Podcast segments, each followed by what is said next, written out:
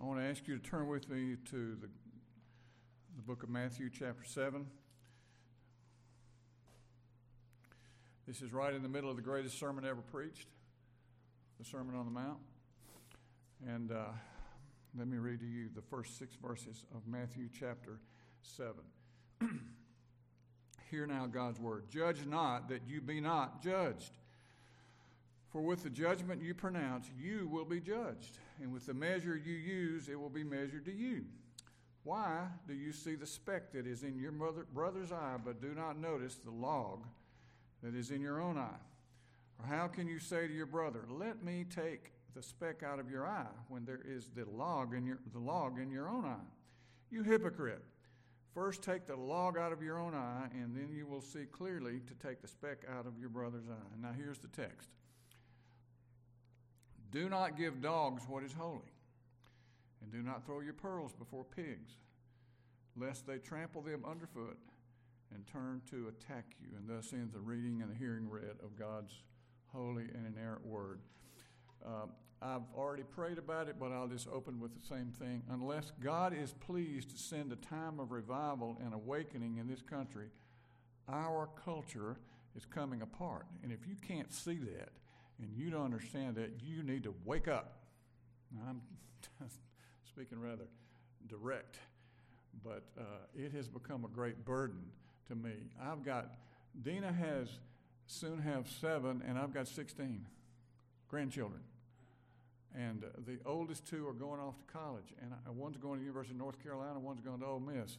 The two oldest of mine, one of hers is already at Ole Miss, and it really, really concerns me that uh, the condition of things on every college that I can think of, every single one of them. Um, and uh, so we need something to happen. I've already alluded to it in my prayer. And I think it is going to take us really wanting to live a Christian life and believing the Word of God and proclaiming it. And it's going to take wisdom when it comes. It's going to take wisdom as we are in the midst of it. It's going to take wisdom now. And to take and to be wise is going to take balance. I love the word balance. It's a key word in life. How many of us admit, like I do, that I've gone off on tangents before and looked up later on and thought, what in the world was I thinking? How did I get so mixed up? How did I get so crazy? Well, it happens not only in life, it happens as a Christian. And we need to be wise and we need to be balanced. Uh, it is one of the, my favorite themes in the Bible, in the Christian life balance, balance, balance. It's so easy to miss. How do you achieve balance? There's several ways, but there's none better. One of the main ones is to learn and apply the Word of God. And I'm going to say something about that again in a little while. And our text today is a good example of what I mean. I want to say point number one is this be discerning. Be discerning. And the first time you read those words, you think, that's kind of crazy. What in the world is Jesus talking about? Don't cast your pearls before swine. Don't serve uh, your, uh, uh, give dogs what is holy. What, what does he mean there? I've never heard anything quite like that. The one who urges us to take the gospel to the far corners of the world, to the far corners of Meridian and Lauderdale County in Mississippi, the one who urges us to take the gospel everywhere, warns us not to cast our pearls before swine. And he's the one who warned us earlier in this great sermon about judging others. And he's the very one here now who's calling people names. How do you explain that? What is the deal here? Listen to John Stott. He's not he's in heaven now. He was an Anglican preacher. Uh, he had a great church in London. I worshiped there a couple of times, and he, he had really, really was a blessing to hear, and he wrote some wonderful things. Listen to what John Stott said. The context provides a healthy balance. And there's an old saying that if you had never heard it before, you ought to write, write it down. A text without a context is a pretext. Just put it in the situation where it's written. The context provides a healthy balance. If we are not to judge others, finding fault with them in a censorious, condemning, or hypocritical way, we are not to ignore their faults either. and pretend that everybody is the same. Both extremes are to be avoided. Avoided. He's talking about balance. The saints are not judges, but the, and he's going to use an English word, a British word here, but the saints are not simpletons either. Simpleton. I don't care for that word, but that's that, that expresses what, what we're talking about. Not only simpletons, uh, only now only simpletons would squander steak on stray dogs. You got to realize that in the Jewish culture, they didn't like dogs very much. Um, and not only and not not only simpletons would give high priced good steak to dogs, and only simpletons would take pearls and throw them in a pig pen. He's, it's a it's a, a strong strong illustration. He's trying to get the point across. To understand the full impact of this, those animals, dogs, were unclean in that culture. Um, and it would be unthinkable to take that meat and give it to wild dogs. And it would be unthinkable to take a beautiful pair of pearls and put it in, as I said already, in a pig pen. But because neither would appreciate the priceless nature of what was being set before him. What Jesus is really saying here, now get it, if people have the opportunity to hear the truth about Jesus and about the gospel and about the future and about eternity and about everything that we know as a Christian, if they hear it and they don't respond to it, if they stubbornly turn their backs on Christ and his teaching, they cast themselves into the role of dogs and pigs. And what are we to do? He's saying if that happens as a result, we are not to go on and on with them, pleading and begging and making fools of ourselves. Because then we cheapen God's grace and we cheapen the gospel by letting them trample it underfoot. And you say, I'm not sure I've ever heard that before. Okay? Well, listen to Jesus in Matthew 10 14. If anyone would not, will not welcome you or listen to your words, shake the dust off your feet when you leave that home or leave that town. Now, the job to do is that we're to present it, but we're not to get bent out of shape if they don't respond, because who's going to make them respond if they respond? Not you and not me. The Holy Spirit is. And if the Holy Spirit decides not to work in that particular context, then we're not to go away depressed or worried or frustrated. Of course, we wish it weren't going to be that way, but we're not to let it control our lives. The problem is, I have to tell you, the problem is most of us have gone to sleep about presenting it. That's an issue. We're not as concerned about that as we should be. Well, did Paul like that? Did he think that was true? Did he agree with did Paul agree with this? Listen. Acts 13, verses 44 to 49. On the next Sabbath, almost the whole city gathered to hear the word of the Lord.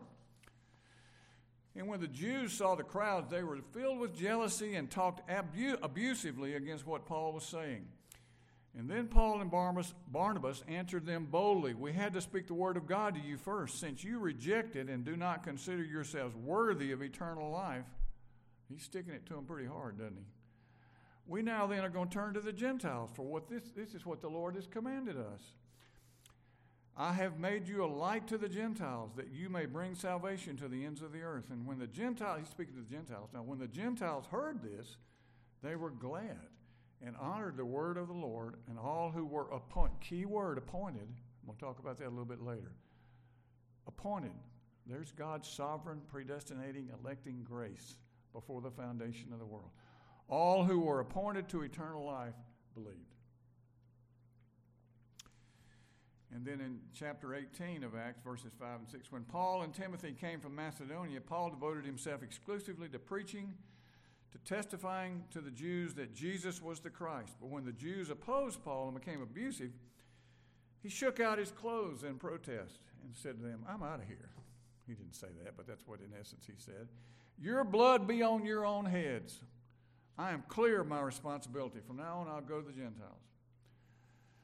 Now, I want to make sure you understand there are certain truths that we do not necessarily need to put in front of those who don't believe. Um, and we need to be careful. The main thing we need to talk to those who don't talk to those who don't believe about is your need for a sal- for a savior. Because if you don't have it in the end, you're going to bust hell wide open. I hate to say it that crudely, but that's where you're headed. But we need to say that gently. But all Christian truth is not easy to understand, equally easy. Why is it in the Presbyterian church that we don't encourage small children to take the Lord's Supper? Because a little child, um, until they come to an age of discernment, is not going to understand exactly what that means. And the scripture says in 1 Corinthians that you can eat and drink judgment to yourself. I don't care if you're five years old or 50 years old. And so we say, wait until you get it. And wait until we, we feel like you know the Lord, till you've made a profession of faith and it's real. And then that's, that's just a teaching of the Scripture. What about those wonderful, glorious, deep truths of predestination? Or we just go around preaching that to everybody? That's why they call us the frozen chosen, isn't it? okay. I want to read you. Westminster, it's hard. You, you're not going to find anything more wise and balanced than the Westminster Standards. And I wish I had time to tell you about where they were written and all that, but in, in Westminster Abbey. But um, section, uh, chapter three, section eight. Listen, the doctrine of this high mystery of high mystery. Have I got it all down and understood? No, neither does anybody else in the world. But some people understand it better than others. This high mystery of predestination is to be handled with special prudence and care, that men attending the will of God revealed in His Word and yielding obedience thereunto may, from the certainty of their effectual vocation, be assured of their eternal election. That's the first sentence in the last section. And so they are saying we need to be careful with that doctrine. It's precious and it's wonderful, but you need to take let somebody show some maturity in Christ and be a little bit into the faith for a while before you present it to them. And then they will embrace it and think that's the most wonderful thing I've ever heard. And don't cast your pearls before swine.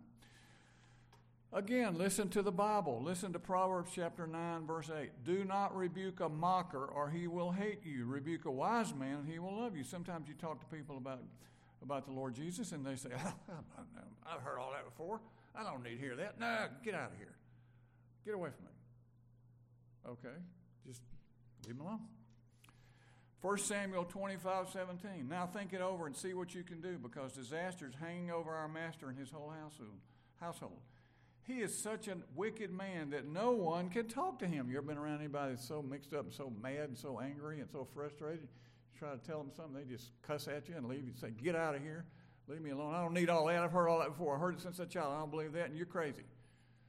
Just politely go on and say, Holy Spirit, open their eyes open their heart, and the next time, maybe it'll happen. That's what we need to do. So, what do we do when we have somebody that we care about deeply, that we love, that we're concerned about, when they refuse the love offered to them by God? What do you do? What do you do when you have a friend you've been friends with? I've got one right now that I'm pretty sure is dying. Hasn't been in church in 40 years. I grew up in Brandon, Mississippi, and one of my old childhood buddies is dying now. The last time I talked to him, I, I tried to talk to him about spiritual things. And you know what he said to me? He said, he said, Wayne, you've been trying to tell me this all my life. I know what it says. And I didn't preach to him. I just kind of backed off smoothly and realized he wasn't ready. Well, I'm going again to see him, and I'm going to try my best to gently get into his heart. What do you do when you are a parent and you have children who wander away from the faith or you have grandchildren who don't care about it anymore. Or you have a wife or a husband who just fades. And you may still be married, but they don't have, show any interest in spiritual things at all anymore. What do you do? Uh, you know what to do. You pray. And does, what does the Bible say? Does it say, pray one time and then that's enough? no. How many times does it say pray? Pray without ceasing. That's 1 Thessalonians 5.17. Don't give up. It ain't over till it's over. And how many times have I seen, I've been in the ministry 53, ordained 50 something years. How many times have I seen that come true? People later on come back and are so sorry that the time they wasted, and they are just really great from that point on. And it, it happens. The Holy Spirit's timing is His own timing.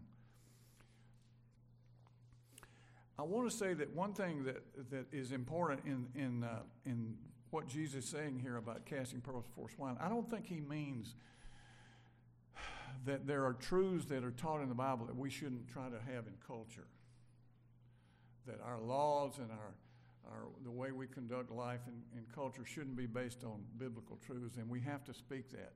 And uh, it doesn't mean that we don't use the ethics of Christianity in, in life for unbelievers, but we are to do it in a loving, sacrificial, and merciful way.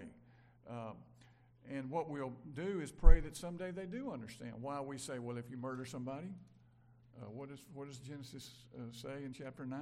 It, capital punishment is there.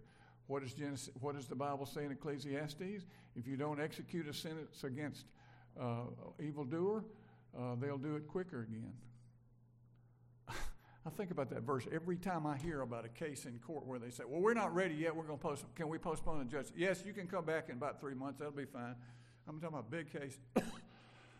if I was that judge, I could handle that in ten minutes. I'd say, "You get that case ready two weeks from now on Monday morning at nine o'clock, and if you don't, I'm going to fine you a thousand dollars a day." You understand? Did you get that? Uh, don't get me started on that. I have a daughter who is a lawyer in Nashville. I married the daughter of one of the best lawyers in Mississippi, Daniel Coker Horton, Frank Horton. So I, I'm getting down on lawyers, and there are probably some here. But uh, I'm telling you, something, something needs to change. Uh, but ethical, biblical ethics are not a part of the equation anymore, and that's what I'm trying to say. But it doesn't mean we don't talk about that. But when we talk about people about their soul, he's saying, be careful how you do it. But once you do it, leave it up to the Holy Spirit. And of course, what about prayer? Can you teach Christians about non Christians about prayer? No. The only prayer a non Christian can pray is Heavenly Father, have mercy on me and save me. I'm a terrible sinner and I need you to work in my life and change me and make me a new creation. That is the only prayer that a non Christian. I get so frustrated with hearing when somebody dies and you'll hear it from all over the place. You'll say, thoughts and prayers go out to the family of somebody that's as pagan as they can be. They don't know their head from third base about prayer, but they that that is that's simple. It's it's like uh, R.C. Sproul said. You know, in America, what we have today is justification by death. You know, what the true truth is, the Reformation taught, and what we've always believed is justification by faith alone, declared not guilty by the faith in the doing and dying the finished work of Jesus Christ. But in America, if you just die, everybody says, He's in heaven now. Hadn't been in church ever, has been very opposed to Christianity. They can't pray but one kind of prayer. We are to pray for them. God's not going to hear, explicitly the Bible says, you're not going to hear the prayer of unbelievers. Isaiah 1:15 when you spread forth your hands, I will hide mine eyes from you. Yea, when you make many prayers, I will not hear. Uh, the only prayer that God ever answers from an unbeliever is the prayer of salvation. And the doctrine is the only one that we have to preach to one who has not already become a child of God. Is this what Jesus did? Is this exactly how he lived? Let me give you an example. There are people that think, a lot of us have thought in the past, that Jesus went, all over the countryside just preaching the gospel everywhere he went and uh, proclaiming who would live. And that's true in a sense. I'm sure that 5,000 people listening to him on the Sermon on the Mount, there were unbelievers there, I'm sure. But it's probably closer to the truth to say that Jesus was the most discriminating of all preachers ever in terms of what he taught and who, to whom he taught it. Let me prove that to you. Take the woman of Samaria. John records that in his gospel. Here was a woman who had some real serious religious questions. And Jesus could have spoken to her either about theology or ethics. Instead, he resisted her, uh, her, She tried to turn the conversation in a certain direction, and he constantly brought it back to himself. He offered to give her spiritual water, and she asked whether, he, when he did that, she said, Are you greater than our great ancestor Jacob? And then Jesus directed her back to the spiritual nature of what he, of which he was giving. She wanted to talk about the proper place to worship, what we'd call liturgy today. And Jesus said, He didn't answer that question. He pointed to the fact that salvation was of the Jews and the Messiah was to come through Judaism. Finally, when she began to debate and get off the subject again about the coming of the Messiah, Jesus said, I'm the Messiah. this woman, it was just like a typical unbeliever. There was no th- solution that she could hear unless there had been an acceptance of Christ in her heart. She was blind. Isn't that what the scripture teaches? Isn't that what the Westminster Standards teach? That until Christ opens the heart, until God the Holy Spirit opens the heart, they just don't see it. And so we pray for that. We pray for that. We pray for that. Now, before we leave this, in which I think this verse primarily teaches spiritual discernment and discrimination, good discrimination, I want to point out that something very pleasant. I want you to notice what true riches are. The, a few verses prior to this, Jesus had spoken of those who were really preoccupied with earth's riches. Don't lay up for yourself treasures on earth, lay up for yourself treasures in heaven. And then he reminds us that riches, that Christian riches, real riches, are to be found where? He, he reminds us that real riches are to be found in God's Word. This in my hand are the pearls of great price. They are to be valued like pearls. I'm going to tell you a true story. I was uh, executive pastor and for 10 years in Memphis with John Sartelle at the Independent Presbyterian Church. Now, that name, don't let it deceive you. It's a denominational church. There's a long story behind why it's named Independent, which is a terrible name for a Presbyterian church. When I went to work there with John, uh, we had 850 members, and 10 years later, we had 2,500. Uh, it's a wonderful experience. Okay, I had a Sunday school class with about 250 young adults in it, and I loved it. And so after I'd been teaching them about three years, I found out that R.C. Sproul had developed an English Bible test. And I had the great idea. Let me get that English Bible test, and I will give it to these 250 young adults in my Sunday school class. It will be really fun. It will encourage them. It will encourage me. And after all, I've been teaching them. Here it is. Ligonier Ministries. I got a copy of it. I gave it out, and they took it. Between only between 15, I'm, I'm counting 70 is passing. Only between 15 and 20 percent passed the test. I was humiliated. I was I was thinking, oh man, they've been listening to John Sartelle. They've been listening to me. Well, what's wrong? What's wrong is we we just needed to chow down and get serious about teaching them the Bible and doing a better job. Okay, I did it. I brought it for you.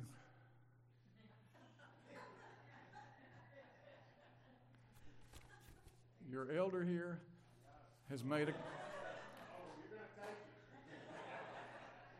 has made a copy, and you know what? Here are all the answers.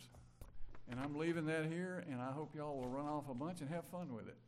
And you will learn a lot about the Bible, and you will learn how much more you need to study. And again, this is the pearl of great price, and this is our time to learn it and study it. It is our treasure. God's Word is a pearl of great price. But now, before anything else I've said, the Bible says, "Thy word in my I've sent in my heart, in, in my heart, I've hid in my heart that I might not sin against thee." Mary did that. Martha did that. Many others did, and I believe that many in this room have hidden the word in your in their hearts. If you have, I'm going to tell you a story. With this, I close. That will illustrate the most important thing of all that we do.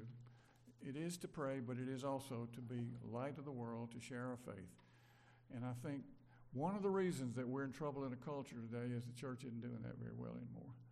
And I know uh, you may not have the gift of personal evangelism, and if you study spiritual gifts, we all, all have the same, same spiritual gift, but we all have, we may not all have the same spiritual gift, but we all have some gift.